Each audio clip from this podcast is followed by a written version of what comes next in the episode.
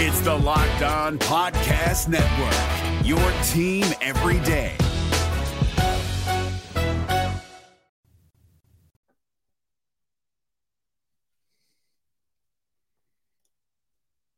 The catcher position is now a strength for the Cincinnati Reds thanks to the depth that Nick Krall added this offseason. Today, we will look at the key piece that brought the position together and why it is so crucial for the Reds' growth in 2023 as we look forward to a better year of baseball.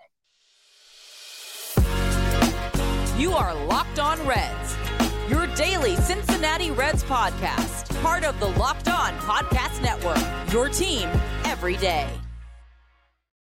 You are locked on Reds with myself, Jeff Carr, and uh, Steve will be out today. He's going to be back tomorrow for our live edition of the podcast, but it's just you and me talking Reds baseball today on the Locked On Reds podcast. We are part of the Locked On Podcast Network, bringing you your team every day. Thanks as always for making us your first listen. I know I'm getting this episode out a little bit later in the day, kind of getting a little bit lax here with the holidays going on, but I also wanted the idea of yesterday's episode to marinate a little bit. If you haven't checked it out, I tell you why I think the Reds are going to win at least 75 games in 2023. And today I'm going to expound on that a little bit more as I think that there is a key position group that the Reds struggled mightily in last year that they have improved dramatically in this year.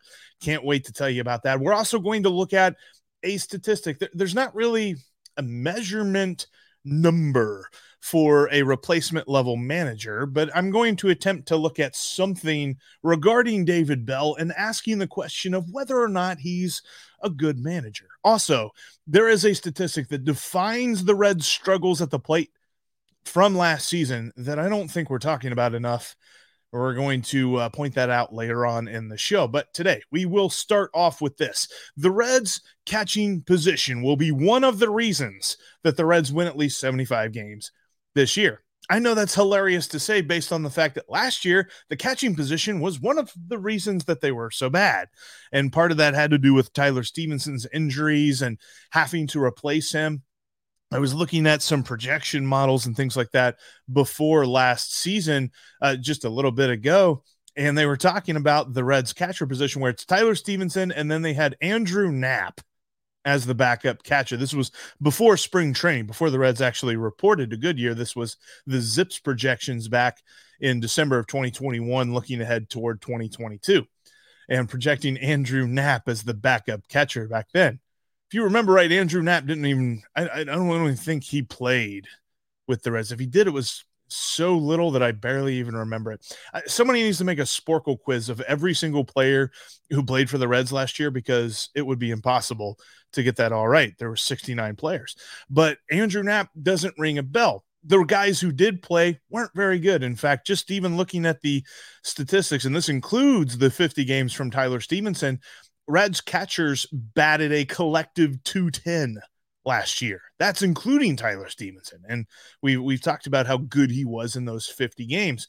But as much as Tyler Stephenson is awesome, I mean, we know he's a monster hitter. We know he's a good glove and a game call and a good game caller when it comes to behind the plate.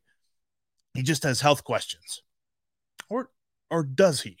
Like I I want to just kind of think about that for a minute because the injuries that he had did not build upon one another. I mean, the broken collarbone was out of the blue, right? The, the concussions are a little bit worrying, but again, these were not building on it. We're not talking about Tua Tagovailoa here. We're talking about Tyler Stephenson, where he did have one, and you just don't want him to have multiple. But still, I, I, I don't think that Tyler Stephenson is injury prone, and yet Nick Krall did the right thing.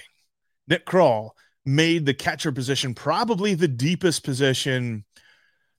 Probably, actually, I don't even know that it's probably the catcher position might actually be the deepest position on the roster. And again, this is a huge reason why I think that the Reds will be better next year, is because they were so inconsistent and they had to rely on Joe Schmo and and Joe Schmo number two to come in and catch for them in 2022. So I, I, think that with the guys that they brought in and, and Curt Casali being the key piece to the depth of this position for the Reds, and, and listen, Curt Casali, that move, you're going to look at his statistics and say, well, Jeff, he didn't hit very well last year. Still hit better than most backup catchers that played for the Reds, but still, they weren't necessarily that great in numbers.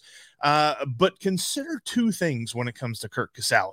Last year, he had one walk for every two strikeouts. That's the kind of rate that you would love to see with more players in today's game. That's a huge problem that we have with Jose Barrero. It's a huge problem we had with Aristides Aquino. Reason why he's not on the roster anymore is because he struck out way too much. There, there was way too many at bats where he was providing nothing. He wasn't putting the ball in play at all. So whenever Curt Casali strikes out, he still walks enough that you look at that and you say, okay, that probably overweighs that a little bit. Plus, consider this as well. His career at Great American Ballpark is awesome. Curt Casali, 265 career hitter in over 100 games at Great American Ballpark and slugs 440 at GABP. So he is going to be happy to come back to Cincinnati. And he even said that on the hot stove the other night uh, with uh, Tommy Thrall is that he was, you know, like, I have unfinished business here and I'm glad to be back and to finish that business. And overall, he's solid behind the plate defensively. You know, he's nothing crazy. But again, this is the kind of guy that you want in a backup catcher. Curt Casali is going to provide some pop. He's going to provide some defense. He's going to provide that veteran ability, the, the guy who's been there, right? Luke Maile was a fine addition as well. He's a good third option for sure. If you're if you're telling me, because whenever they signed him as the backup catcher, I was like, okay, that's fine. I don't necessarily know that I love it, but as a third catcher, I do love it. I mean, he kind of broke out. I mean, not really broke out, but he at least showed that he can be a competent major leaguer last year with the uh, Guardians. So I think he can probably build on that a little bit, but he has the experience and he is better than anything that the Reds rolled out there in the second half of last season. Again, that bar is not very high, but this is just to show you the difference in this position this year. It is deep enough. Luke Maile experience, Curt Casali experience, and just for those who want to ask about these two guys, the Reds actually brought back Austin Romine and Chucky Robinson on minor league deals.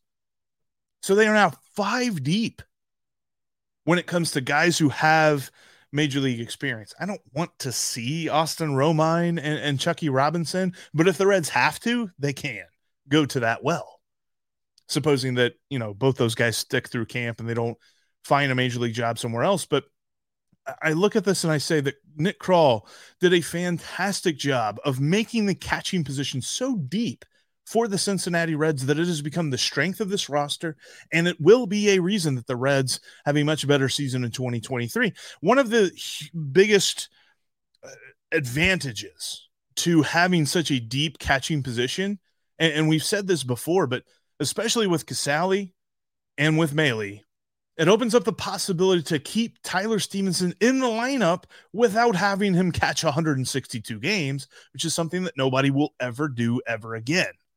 I know lots of people like to point back to the catchers, uh, really not even that far. Like I, I was about to say Johnny Bench, but even back to like Mike Piazza and stuff like that. Like guys are not going to catch that much anymore. We understand that teams need to have multiple guys who can play behind the plate. But with the bat that Tyler Stephenson has, you don't want to take that out of the lineup to give him a day off. You can give him a bit of a rest, give his knees a rest, give his possibility of getting hit by a foul ball a rest by putting him at first base or putting him at DH for who knows, 50 games this year, 60 games.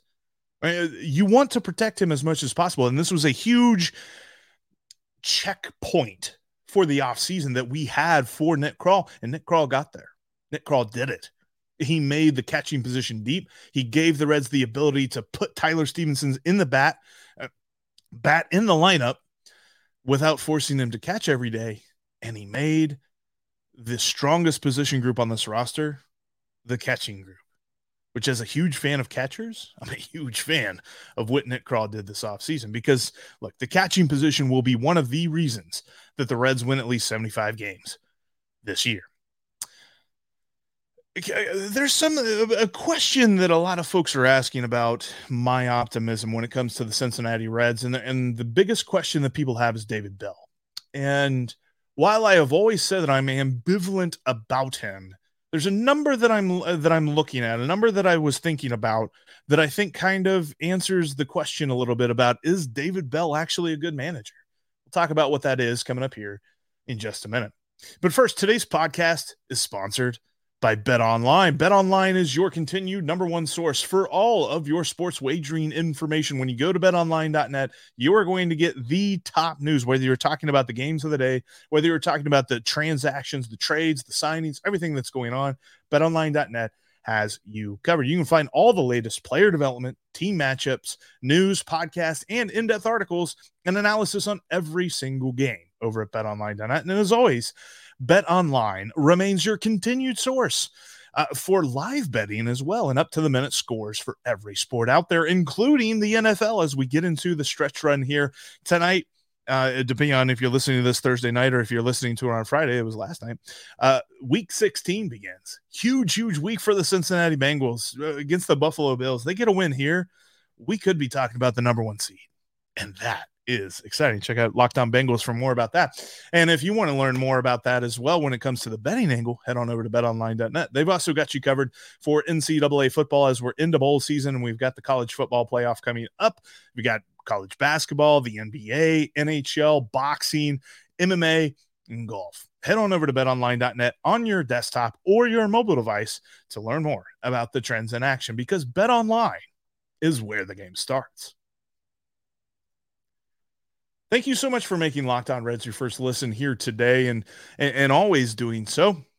Coming up tomorrow, we've got our live Aloha edition of the Locked On Reds podcast. It's coming up at 1.30 p.m. That's Friday at 1.30 p.m. Eastern Time. As Steve and I will be looking at this offseason and another reason why the Reds could get that 75 win mark that I'm looking at. Steve kind of doesn't agree with that, but I'm working on it. I'm working on them, guys. I'm working on. Uh, but, but a huge reason why, and it's going to be a newcomer that we didn't talk about yesterday. That's that's coming up here on the live edition. Plus your questions, your comments, you get to drive the ship. It's been a lot of fun here. We're going to try to make this an every Friday at 1:30 p.m. Eastern type of deal. All right, so a question mark, a, a hurdle that people are having a, a hard time getting past when it comes to the 75 win mark is David Bell. Uh, is David Bell a good manager? And there are so many avenues that we could go down with this. And this is probably something that if we wanted to really unpack this question, we probably need multiple podcasts to do that. However, there is an idea of mine to try to simplify things, right? I, I like easy to digest stuff. Um, I'm not the kind of guy that wants to look at every single number and try to point out every single thing to shut down every argument. I just need a simple point to understand things. And there really isn't a manager war stat, right? Like we, we talk about war with players, wins above replacement with players. It's kind of a starting point for understanding how good a guy was in a given season.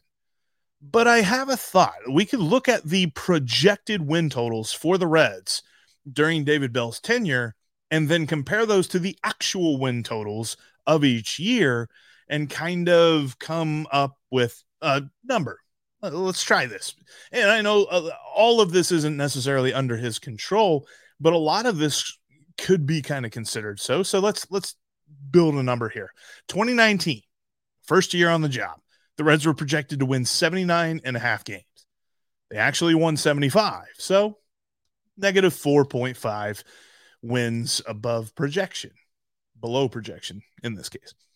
2020, they were projected to win 31 and a half of the 60 game season. They won 31. So negative 0.5. So if you're counting along, that's negative five total wins against projection. 2021, he was above. It was 81 and a half projected wins for the Reds. They actually won 83. So a positive 1.5 wins, that's going to bring it back up uh, to just negative 3.5 wins. And then I know I'm saying a lot of numbers here, but when you're talking about projected win totals and what the Reds actually did under David Bell in 2022, they were projected to win 74 and a half games. And we all know that they won 62, negative 12 and a half. So if you're counting along, the Reds have been 16 wins under Vegas projection since David Bell began managing. And look, I know that this is a flawed exercise, and this does not paint the whole picture, but I believe this begins to paint a picture because I think the key when it comes to a baseball manager anymore uh, is just to not get in the way. Players define the game, players define the success of a team. Managers can help that out. They can put guys in the right spots. They can put them in the right, uh, you know, the right spots in the order. They can bring in the right reliever and things like that. But by and large, it's up to the player to actually perform when he's called upon. However, if you are getting in the way, that's a problem. And the Reds, in his four years as manager, have been 16 wins under Vegas projection under the tutelage of David Bell. Now, I don't think that that fully explains it, especially in 2022, whenever they gutted the roster in the middle of the season and he was having to roll out a bunch of different guys. We mentioned earlier in the podcast 69 different players played for the Reds last year, 69 different players. Nice. But I still think that there is a measure of of an answer with this number of 16 wins under projection and that is he's not helping the team. Right? Like if he were helping the team that number would be smaller. And, and, would it be above zero? I don't know that that's the case because, again, the roster building doesn't lead itself to that philosophy, but he is getting in the way a little bit.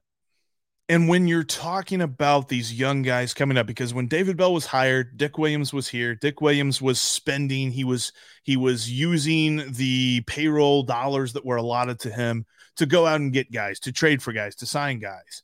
Now we're talking about uh, bringing players up and trying to build the bulk of the team through development. So David Bell, since he began, to now is doing to- totally different things. And whether or not he can be good at that, I do have some pause based on last year because last year was the beginning of the okay, let's run some young guys out there, let's see what they've got, let's see them develop. And he had 12 and a half wins less than the Reds were projected. Now, does that mean that I think he torpedoes my take? No, I built David Bell into the 75 wins. I think that he's going to have more talent to work with this year with the young guys that are coming up, with the guys that they signed based on who was here after the trade deadline. I'm not arguing that the Reds pitching staff is better without Luis Castillo and Tyler Mahle. That's not the case, but they could grow into that. The top three that the Reds have are every bit, uh, their potential is every bit as good, if not better, than what the Reds had whenever they had Castillo, Mahle, and Gray when you're talking about Greene, Lodolo, and Ashcraft. They're not there yet, but they could be very soon. And you're looking at an infield that's going to have the addition of Elly De La Cruz, who we will talk about quite a bit tomorrow, as a huge reason why I'm optimistic about this team's uh, possible performance in 2023. But how does the manager fit into all of this? Is he getting in the way? And the numbers would seem to suggest that you know just looking at win projections compared to win totals questions exist about whether david bell is getting in the way. And i know that you know we, we always hear about the players lauding him and they love how he runs the locker room and they, they would play for him as much as they want to play for him. But at the end of the day i don't think he trends as an above replacement level type manager I think that you could go out and, and, again, we've talked about this before. If you get rid of David Bell, you're going to bring in somebody who has the same philosophies as David Bell does, a little bit more forward thinking, a little bit more analytical thinking, but me- melds that with you know intuition and what he sees, but also organizationally minded. How does he fit in with Nick Krall? How does he fit in with what Derek Johnson um, and Joel McKeithan are doing? With the development of the hitters and the pitchers. Like all of that comes into play. You're not going to really change that that much. But as a person and as what David Bell brings to the table, I think he's, you know, I think he's a replacement level at this point. And I don't necessarily know that the Reds win because of him. Don't think it's fair to say that they totally lose because of him, but the question definitely is there. But I'll tell you what, though, and, and, as we're analyzing some different things and uh, taking a look at the numbers from last season, there is a statistic for hitters that define the struggles that the Reds had that we don't really talk about enough. So, coming up next, I will tell you what the stat is and why the Reds are so bad at it. But first, uh, wanted to uh, bring your attention to this as the holidays are coming up and and this weekend of course we got new year's and and there's lots of fun lots of partying going on if you're out and you're having a few drinks definitely have a plan in place because if you think that you're good enough to drive don't. Make sure that you have a plan to get home. Make sure that you have the ability to call for a ride. Maybe it's an uber a lyft whatever it is. Have a plan to get home where you don't have to rely on yourself uh, driving impaired because it's not just you that you're affecting. You could affect the life of somebody else. And, and look, even when you're talking about affecting yourself, you know, your what your insurance goes up, you lose your license, something like that. You're probably thinking that's whatever I can handle with that. But what if you do mess up someone else's life? You could kill somebody. Make sure you have a plan in place eh, because like I know that you know, and you know that I know the risks of driving drunk and that the results are often tragic. However, there's a lot of folks that that still does not stop them from getting behind the wheel after they've had a few too many. That's why police officers are out there right now looking for impaired drivers on our roads to save lives, to save your life, to save my life. So if you think that you're good enough, don't. Play it safe and plan ahead to get a ride. It only takes one mistake to change your life or someone else's forever. Drive sober or get pulled over. Thanks again uh, for listening and watching today's podcast. You can follow the podcast on all platforms, including right here on YouTube. If this is your first time, thank you so much. Make sure you follow and you click that bell to get notified whenever we've got new content for you. And if you're watching here on YouTube, make sure you check us out on a Friday because we will be live taking your comments, taking your questions. We are very active in the comment section on the Aloha Live edition on Fridays. You're not going to want to miss that. Plus, you can follow us on Twitter. You can follow me at Jeff Carr with three F's. You can follow Steve at S Offenbaker with two F's. And you can follow the show at Locked On Reds. All right. So there is a statistic, and I know that we, we've talked about some different things, position groups that hurt the Reds, different players who had subpar seasons and things like that. But looking at the team specifically when it comes to hitting, there was a statistic that absolutely just held the lineup back. And that is the Reds started an inning with an out more times, way more times than they did or than not so hear me out on this. When it came to leading off an inning last year, or just leading off the game in general, the Reds had an on base percentage of 286. That means that 28% of the time last season, they were getting on base to start an inning. For comparison's sake, in 2021, we know that they were much better in 2021 than 2022. But in 2021, the on base percentage of the leadoff hitter, first hitter of the game, Jonathan India's rookie season, was 389, 103 points better than it was in 2022. And when you're leading off an inning, this is anybody. This is not just the leadoff hitter to begin the game. This is the first batter of each inning, which could be anybody in the lineup. As a team, they still had an on base percentage of 337 in 2021. 50, right? Yeah, 51 points better than it was in 2022. And, and consider that number for a second the 337 on base percentage. Only Tyler Stephenson, Spencer Steer, Matt Reynolds, and Stuart Fairchild on the 2022 roster had a leadoff on base percentage better than 337 last year. And and all of those were in at least 26 plate appearances. So, you know, I, I think it was Spencer Steer had the lowest number of plate appearances leading off an inning, but he still had an on base percentage better than 337 leading off an inning. Like the Reds started off too many innings with an out last year.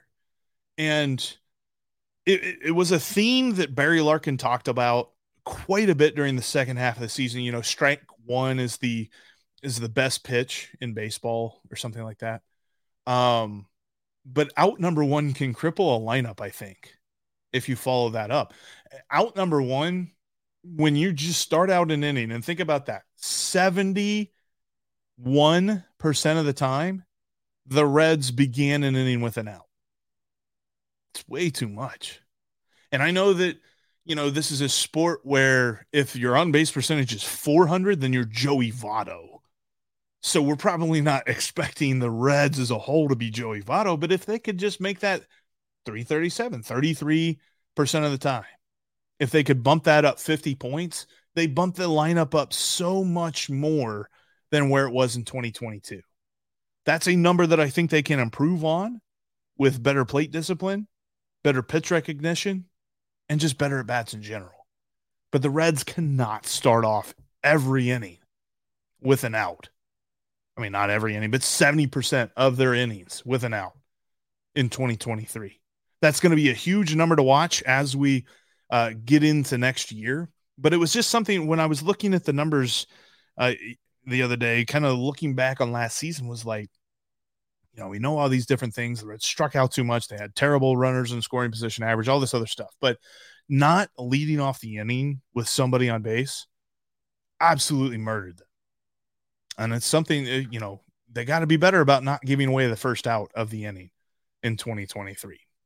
Just something to think about there as we move along. But that's going to wrap us up for this edition of the Locked On Reds podcast. Coming up tomorrow, we've got the live Aloha edition of the podcast at 1:30 p.m. Eastern Time. Make sure you join us on the Locked On Reds YouTube page. If you're watching right here, thank you so much. We'll see you tomorrow. We've got questions, comments. You will drive the ship as we talk about this upcoming Cincinnati Reds season. But that's going to do it for us here today. Thanks for making Locked On Reds your first listen. Now make your next listen the Locked On Sports Today podcast. They've got the biggest stories of the day. They've got instant reactions to all the big game recaps, and they've got the take of the day. That's Locked On Sports Today. Just like Locked On Reds, it's free and available on podcast, and just like Locked On Reds, it's produced by me. I tell you what, as the offseason moves along, the still going to be some moves. The Reds are probably going to make some different minor league signings, some different waiver claims, things like that. We're going to be all over them. We're going to be all over the rumors. And if the Reds happen to make a trade as well, you can make sure you can be sure that Locked On Reds will be here every single step of the way because we're Locked On Reds every single day. Hey, Prime members, you can listen to this Locked On podcast ad free on Amazon Music. Download the Amazon Music app today.